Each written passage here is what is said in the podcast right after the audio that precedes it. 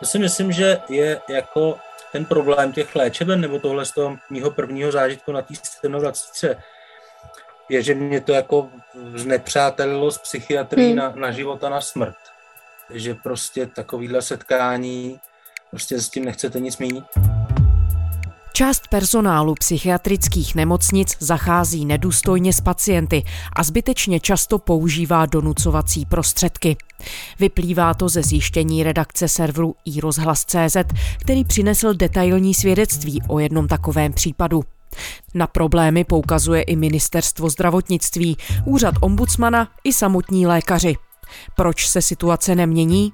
V jakých podmínkách někteří psychiatricky nemocní pacienti končí? A může věci změnit nastartovaná reforma psychiatrické péče?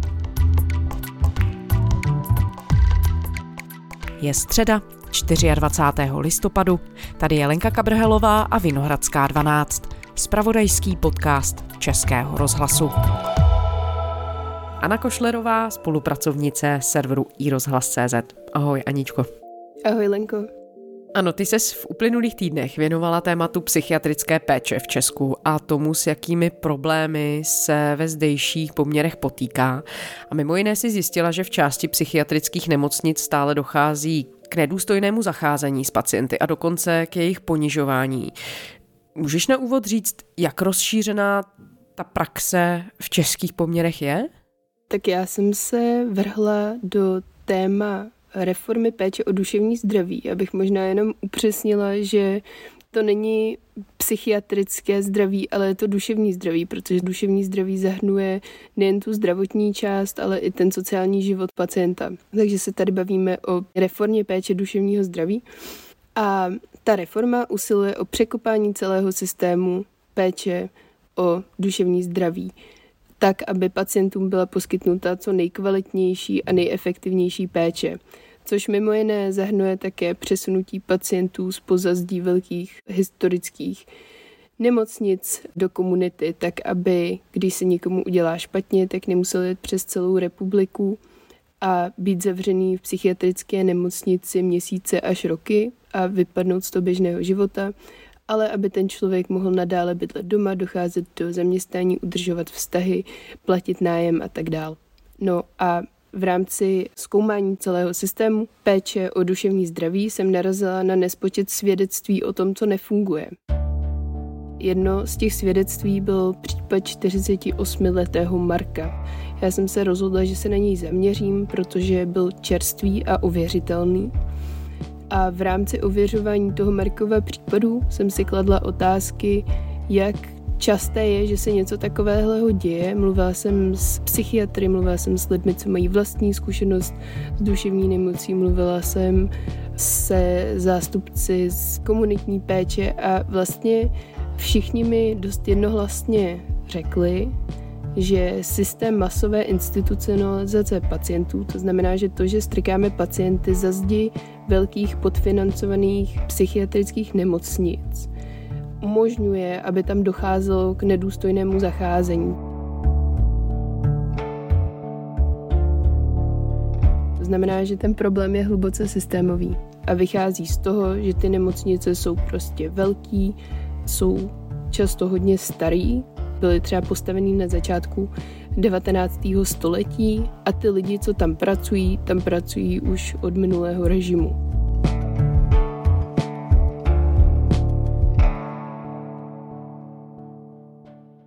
teďka beru prostě litium a, a docela mě to stabilizovalo a myslím si, že je to nakonec dobře, ale prostě to byla velmi dlouhá cesta k tomu a, a myslím si, že právě tyhle ty nucené hospitalizace tu cestu jako odklonějí na dlouhou dobu a na hodně, na hodně daleko. Jo. Pojďme tady podrobněji popsat příběh Marka, 48-letého bývalého pacienta několika psychiatrických nemocnic, se kterým ty si se setkala a který se setkal s ponižováním a nedůstojným zacházením. Můžeš popsat, jak se to stalo? Marek má diagnózu bipolární afektivní poruchy. Je to duševní onemocnění, které postihuje přibližně jednoho až dva lidí ze sta to znamená 1 až 2% a ta nemoc se vyznačuje tím, že se člověku střídají depresivní nálady a manické nálady. Ty depresivní zahrnují takovou obecnou skleslost, člověk ztratí zájem o věci, které ho dřív bavily, je unavený a pesimistický a ty manické spočívají v tom, že je euforický, nepřiměřeně veselý, ale také třeba může být podrážděný, mrzutý, často vyvolává konflikty a je hodně vztahovačný. No a když byl Marek tady v té manické fázi, tak ho dovezla jeho rodina do Dobřanské psychiatrické nemocnice, kde podstoupil prostě vstupní vyšetření, dostal se na otevřené oddělení, jako odkud mohl volně vycházet. Tam jsem se nejdřív dostal na nějaký otevřený oddělení z toho příjmu, mohl bych jako vychodit ven, ale já jsem si tam, já jsem si tam zpíval. Ale díky tomu, že se tam trochu nudil, tak si začal zpívat. V personálu nemocnice to zpívání přišlo trochu moc hlasité a na základě toho byl umístěn na uzavřené oddělení. Marek se dostal na zavřené oddělení, kde ho svlékli do naha, dostal nemocniční košily a zavřeli ho do místnosti. Za zdravotními bratry, kteří ho do té místnosti odvedli, se zavřely dveře a Marek nemohl ven. On věděl, že když bude něco potřebovat, takže má zaťukat na dveře. A v jednu chvíli něco potřeboval, zaťukal na dveře, ale nikdo nepřišel, tak na ty dveře začal bušit a na základě toho bušení ho potom odtáhli do izolace, kde strávil celý týden. No tak jsem na ně pěstí zabouchal a chvíli bylo ticho a pak vyběhli dva zřízenci, složili mě na zem a odtáhli mě na samotku. To je taková ta malá cela, kde je turecký záchod, díra v zemi a madrace. No. Takže tam jsem skončil. No. Ta izolační místnost vypadá tak, že tam vlastně není vůbec nic, je tam jenom matrace, není je peřina a polštář a vedle něj je turecký záchod. A tady v tom prostředí on strávil celý týden. Říkal, že ta místnost měla zhruba 7 metrů čtvereční a že ten záchod nesplachoval. Marek měl hroznou žízeň, což dává smysl i vzhledem k medikaci, kterou bere. Marek bere litium, to způsobuje u hodně pacientů, že mají velkou žízeň a když dožadoval, aby mu lékařka dala vodu, tak mu ji odmítla. To znamená, že Marek měl litr a půl vody na den, jednu petlahev a tu vodu používal jak na splachování, tak na pití. Ve chvíli, kdy té vody chtěl víc, tak mu doktorka řekla, že mu tu vodu nedá, protože hrozí, že by se přepil. Marek situaci vyřešil tak, že si vzal prostěradlo, které ždímal z vody, která odkapávala z toho záchoda a pak si ho ždímal do pusy.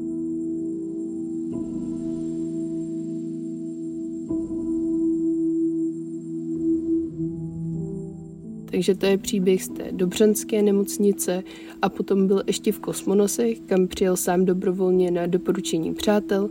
Také v manické fázi, to byl rok 2020, z té nemocnice po pár dnech utekl, jenže ho potom zadržela policie, která ho tam vrátila a po tom útěku ho připoutali na kurty, kde strávil dva dny. Kurty vypadají tak, že vás přivážou k lůžku, přivážou vám obě nohy, ruce a hrudník, takže se vůbec nemůžete hýbat, nemůžete se převelit, nemůžete se zajít na záchod. A v případě, že potřebujete jít na záchod, tak po vás dají mísu. Tady v té pozici on strávil 48 hodin, musel v té pozici spát a popisoval, že to bylo hrozně traumatický, že když se člověk nemůže pohnout ani trošku, takže z toho má jednak obrovské bolesti, ale vlastně, že se cítí jako zvíře zavřené v kleci.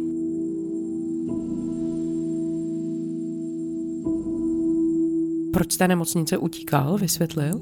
Z té nemocnice utíkal, protože tam nechtěl být. On obecně, když mi popisoval, jaký vztah má k psychiatrům, tak říkal, že je prostě nemohl brát vážně a že měl pocit, že to, jak ta nemocnice fungovala, bylo nedůstojné, že se tam necítil dobře, že se tam necítil důstojně, že neměl pocit, že mu tam někdo pomůže. A v tu chvíli nebylo možné ukončit léčbu a prostě normálně odejít? V kosmonosech on byl na uzavřeném oddělení, takže o tam teď nemohl jen tak odejít.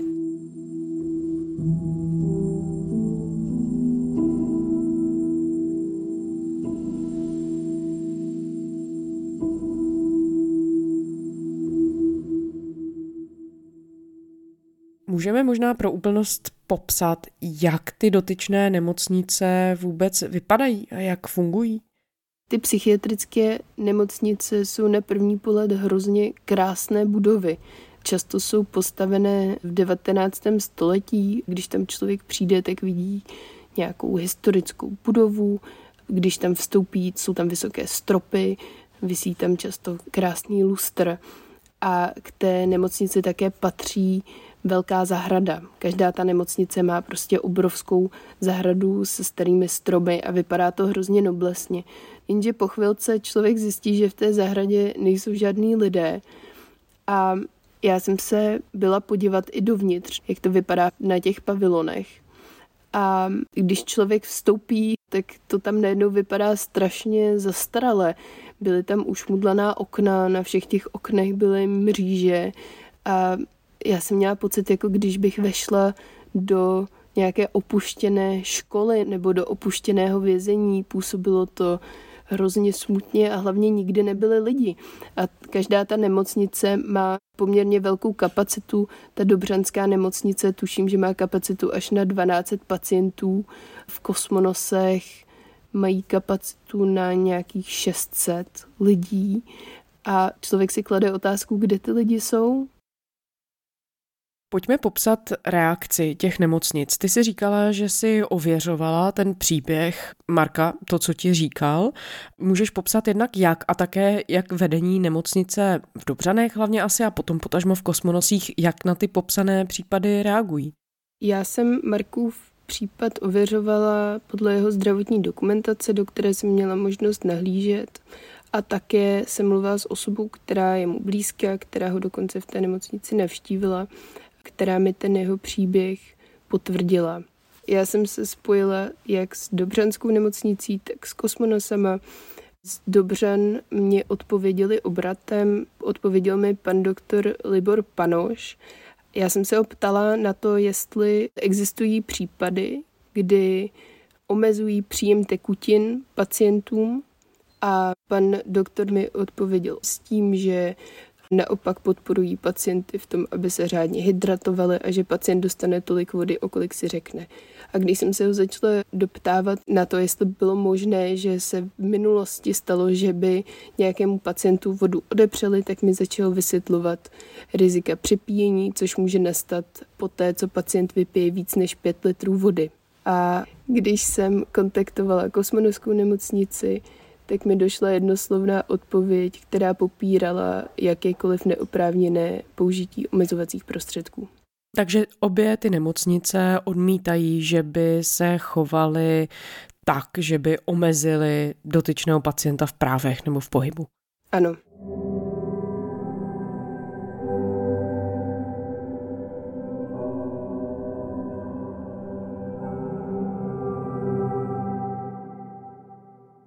Aničko, obecně můžeš vysvětlit, za jakých okolností je podle expertů vůbec v tom českém prostředí možné pacienta izolovat nebo ho nějak razantně omezovat? Ty jsi o tom mluvila i s experty na psychiatrickou a psychologickou péči. Co ti o tom říkají? My tady máme přímo zákon, který definuje, kdy je možné omezovací prostředky použít. A ty reguluje paragraf 39 zákona o zdravotních službách a podmínkách jejich poskytování a tam je napsané, že omezovací prostředky lze použít jen v zájmu bezprostřední bezpečnosti pacienta nebo jiných osob a to pouze po dobu, po kterou ten pacient je nebezpečný sám sobě nebo okolí a také pouze poté, co byl neúspěšně použitý mírnější postup. No a stejně hovoří standardy Evropského výboru pro zabránění mučení a nelidskému či ponížujícímu zacházení nebo trestání, kde je napsané, že doba použití mechanických omezovacích prostředků a izolace by měla být co nejkratší, zpravidla v řádu minut než hodin a jakmile ten důvod pro jejich použití pomine, tak by to omezení mělo být ukončeno. To znamená, že ty omezovací prostředky by se měly používat jen ve chvíli, kdy je to opravdu nezbytné. No a za takových podmínek se nejčastěji používají kurty neboli ochranné pásy. Také se používá izolace pacienta, to znamená zavření do izolační místnosti a občas se používají svěrací kazajky neboli ochranné vestičky. Česká republika byla taky hluboce kritizovaná na půdě OSN za využívání klecových lůžek, která ale byla zakázaná v roce 2004. But in one European Union country, they're locked away behind bars in so-called cage beds. It's an illegal practice according to the laws of the Czech Republic and the international community. Nicméně BBC potom vydalo reportáž, ve které ukazovalo, že ty klecová lůžka jsou v psychiatrických nemocnicích používaná nadále. We sent a team with hidden cameras undercover to expose the truth of the Czech Republic's use of cage beds. Podle Jiřího Sezemského z Ministerstva práce a sociálních věcí se o klecová lůžka nejednalo. Britský dokument nicméně jejich experti zkoumají. Přesto do těchto zařízení vyšleme inspekci, aby prověřila, zda nedošlo k porušení zákona.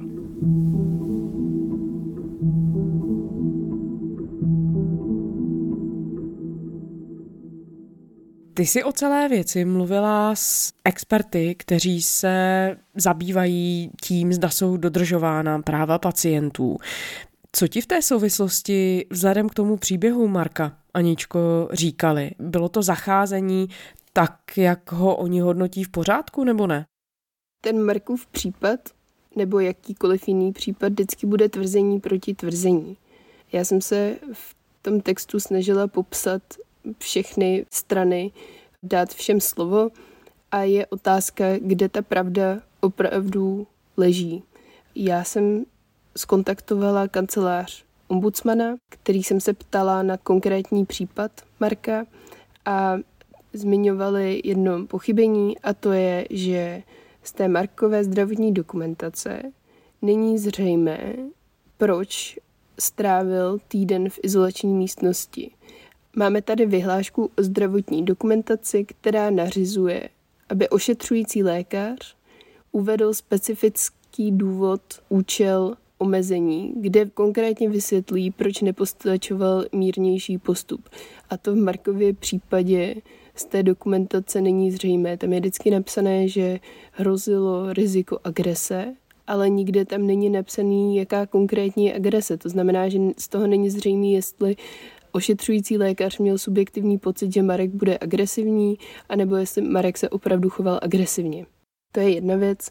A druhá věc je, že z té dokumentace také není zřejmé, jaké mírnější postupy byly použity. To neznamená, že použity nebyly, ale v té zdravotní dokumentaci to není a Marek si na žádné mírnější postupy nepamatuje. Ty jsi v úvodu zmiňovala, že tu existuje podezření a vznášejí ho právě i odborníci, že nejde o izolovanou záležitost, kterou takhle dokumentuje tenhle jeden konkrétní případ, ale že se možná dá mluvit o systémovém problému v české psychiatrické péči. Co všechno tomu nasvědčuje? Já jsem si samozřejmě tady tu otázku kladla, do jaké míry je tady to nějaký individuální exces a do jaké míry se tady to děje v masovém měřítku. A přišla jsem v roce 2018 do nemocnice a prostě tam nebyla patrná žádná změna a stále tam byly 12 lůžkový pokoje. Jako Já jsem mluvila s celou řadou expertů, včetně psychiatrů, zástupců z ministerstva, jiných pracovníků z psychiatrických nemocnic, lidí z neziskového sektoru a tak dále. Izolační pokoje vypadaly různě v různých nemocnicích. Hmm. V některých jako je třeba záchodová mísa, taková, která se nedá vyrvat. V některých dostaneš kýbl. Mezi nimi byla i Marie Salomonová, která se účastnila hodnocení kvality péče v nemocnicích v roce 2017 a 2018 a potvrdila to, co říká kancelář ombudsmana a to, co mi vlastně říkali ostatní experti, že systém psychiatrie v České republice je zastaralý, zkostnatělý a je nejvyšší čas ho radikálně reformovat. V každé té nemocnici bylo trochu něco jiného, ale v každé bylo jako něco. A všechny ty věci měly jedno společný a to, že za ně téměř nikdy, až na výjimky, nemohl konkrétní člověk, ale ten systém, ta institucionalizace. Bylo to hrozně vidět, že to jako sněhová koule nabalovalo po ty desítky let, co to zařízení existuje a že už těm pravidlům teď nikdo nerozumí, ale prostě tam jsou to ilustruje třeba fakt, že v celkové zdravotní zátěži, která se definuje jako roky ztracené onemocněním, zabírá duševní onemocnění poměrně velkou část, je to nějakých 10 až 15% ale ze systému zdravotního pojištění jdou do duševního zdraví pouze 4% To znamená, že my můžeme mluvit o nějaké strukturální diskriminaci psychiatrických pacientů. A tady ten podfinancovaný systém má dopad na to, jak ta péče vypadá, kolik lidí se o ty psychiatrické pacienty stará a jakou mají pacienti kvalitu života. To, že ten systém je podfinancovaný, umožňuje, aby se tady ty věci děly. Já nedokážu říct, jestli to je naprosto běžná praxe, že každý, kdo přijde do psychiatrické léčebny, se potká s takovýmhle zacházením. Spíš bych řekla, že ne. Ale nemůžu taky říct, že tady to byl ojedinělý případ, protože těch svědectví, které připomínají Markův příběh, existuje v otevřených zdrojích hodně, ale nejsou to případy, které já jsem měla šanci ověřit.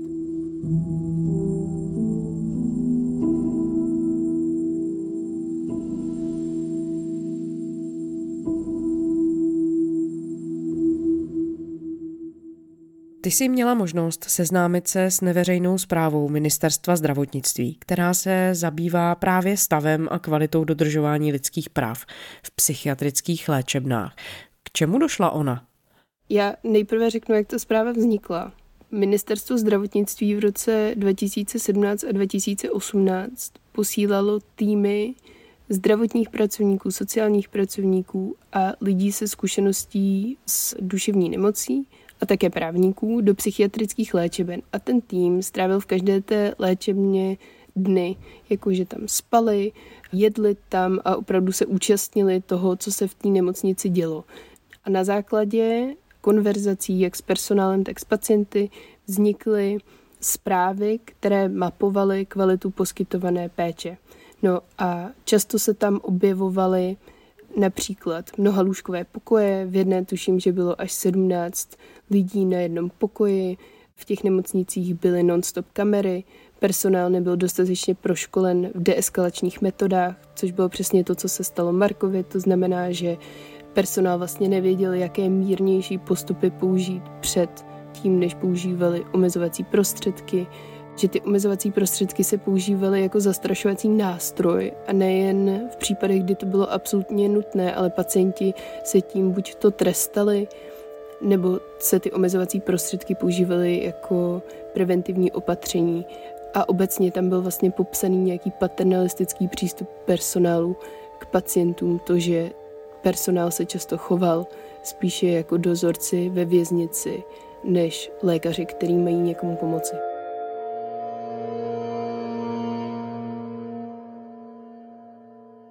To je docela zničující zpráva, kterou má tedy v rukou samotné ministerstvo zdravotnictví. Nechalo si ji vypracovat. Co se s ní stalo? Mění se na základě ní nějakým způsobem ty podmínky? Po vydání té zprávy byli do nemocnic vysláni takzvaní manažeři kvality péče. To byli lidi z ministerstva zdravotnictví, kteří měli za úkol s každou nemocnicí pracovat, tuším, že po dobu dvou let a měli té nemocnici pomoci dopracovat se k nějakému humánnějšímu zacházení s pacienty. My nevíme, jak to celé dopadlo, protože potom nastal covid a nebylo další takové hodnocení. Nicméně ministerstvo podniklo konkrétní kroky k tomu, aby ty věci napravilo, ale pak je tu případ Marka, který je z roku 2020 a vypadá to, že se mu tam obdobné věci prostě dělají.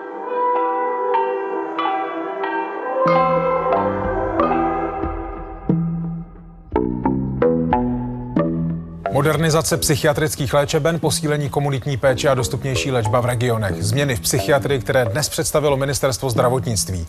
Stát mají 6 miliard korun nahrazeny by měly být z evropských peněz. Jednou z těch věcí je také kultivace prostředí, to znamená zlepšení eh, psychiatrických léčeben tak, aby byly moderní, aby vyhovovaly současnému standardu. Péče z velkých léčeben by se částečně měla přesunout do nemocnic, komunitních center a domácího ošetřování, aby pacienti měli větší komfort. Ty jsi v úvodu, Aničko, zmiňovala, že k tomuto případu tě dovedlo pátrání po tom, jakým způsobem se odehrává reforma péče o duševní zdraví v Česku. Jak daleko tedy došla? A co si zjistila? Je ta reforma nasměrovaná tak, že se jí opravdu může podařit dostat českou psychiatrickou a psychologickou péči na úroveň, řekněme, západu? Reforma usiluje o překopání celého systému psychiatrické péče. Je to nesmírně komplikovaný a dlouhodobý proces a není to něco, co bude za pár let hotový, je to spíš nějaká evoluce systému, která bude trvat desítky let. Úkolem reformy je přesunout péči z pozazdí nemocnic do komunity tak, že pacient bude moci žít doma a nebude muset trávit roky v léčebně na druhé strany republiky. Když teďka někdo onemocní z duševní nemocí, tak co se s ním stane je to, že bude odvezen do psychiatrické léčebny, tam podstoupí nějaké vstupní vyšetření a stráví tam několik týdnů, měsíců a v nějakém případě i roky. Ten člověk během té doby vypadne z běžného působení, vypadne z práce, nebude moci udržovat vztahy, prostě vypadne z toho každodenního života. Ta vize do budoucna je taková, aby když člověk onemocní z duševní nemocí, tak mohl nadále bydlet doma, docházet do ambulance a aby tu péči mohl podstoupit v místě, kde bydlí, kde pracuje a kde má rodinu. Co se proto do téhle chvíle stalo, je, že bylo vybudovaných 30 center duševního zdraví. Ty centra mají za úkol poskytovat ambulantní péči pacientům v místě jejich bydliště. Z těch center budou také výjíždět takzvané terénní týmy přímo za pacienty. Ty týmy se budou skládat z psychiatrů, psychologů, sociálních pracovníků, ale také peer konzultantů, což jsou lidi, kteří mají vlastní zkušenost s duševní nemocí a teď se věnují tomu, aby napomohli ostatním se z nemoci zotavit. Co se také stalo, je, že se redukuje počet lůžek v nemocnicích. Teďka mluvíme o těch dlouhodobých lůžkách, na kterých jsou pacienti právě měsíce a roky a naopak se zvyšuje kapacita ambulantní péče, tak aby člověk s duševní nemocí mohl dojít na ambulanci a nemusel ležet dlouhodobě v nemocnici. Nepochopení, nepřijetí a stigmatizace. Takové postoje okolí mohou lidem s duševními problémy značně zkomplikovat už tak složitý život. Jakhle ukázala studie Národního ústavu duševního zdraví, přístup Čechů k lidem s psychickými potížemi se oproti minulosti mírně zlepšil. Ty výsledky poukazují na určitý paradox. Oproti minulosti, kdy Češi lidi s psychickými problémy spíš stigmatizovali, se situace sice o něco zlepšila. Nicméně se taky ukázalo, že osobní zkušenosti s lidmi s duševními obtížemi by se Češi raději vyhnuli pořád mají předsudky, jako třeba jestli by chtěli mít za souseda člověka s duševním onemocněním, nebo jestli by s ním chtěli sdílet domácnost. Spíše ty postoje jsou vidět v takových jako obecných názorech, ale v tom, co se týká toho konkrétního, tak tam zatím velký posun nevidíme.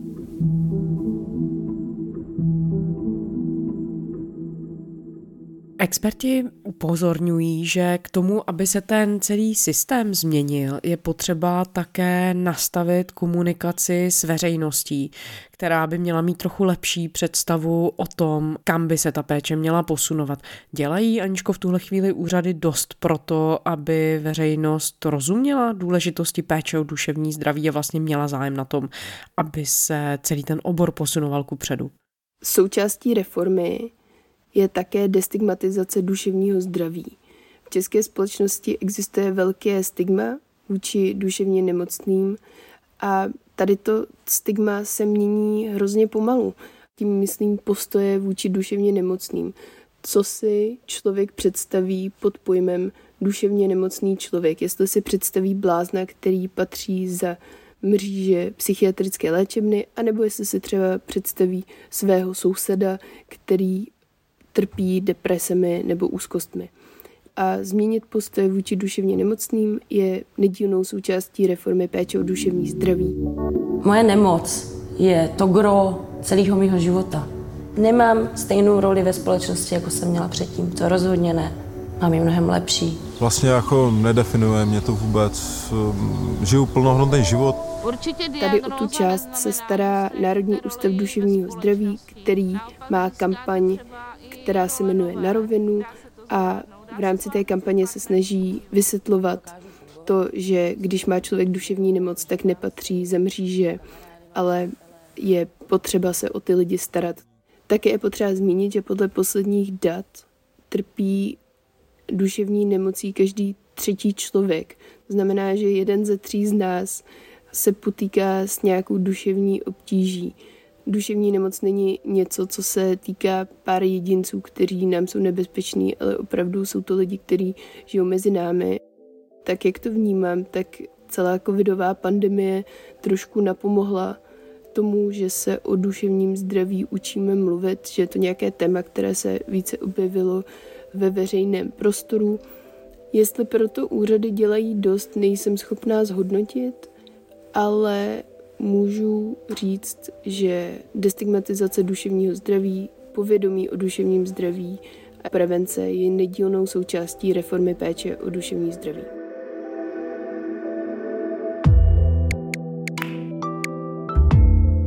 Anna Košlerová, spolupracovnice i rozhlasu. Aničko, děkujeme za rozhovor. Já moc děkuju. A to je ze středeční Vinohradské 12 vše. Děkujeme, že posloucháte. Pokud to děláte rádi, šiřte slovo dál, řekněte o nás svým přátelům a známým. Nezapomeňte, že všechny naše díly najdete na serveru iRozhlas.cz a také v podcastových aplikacích. Psát nám můžete na adresu vinohradská12 zavináč rozhlas.cz. To byla Lenka Kabrhelová. Těším se zítra.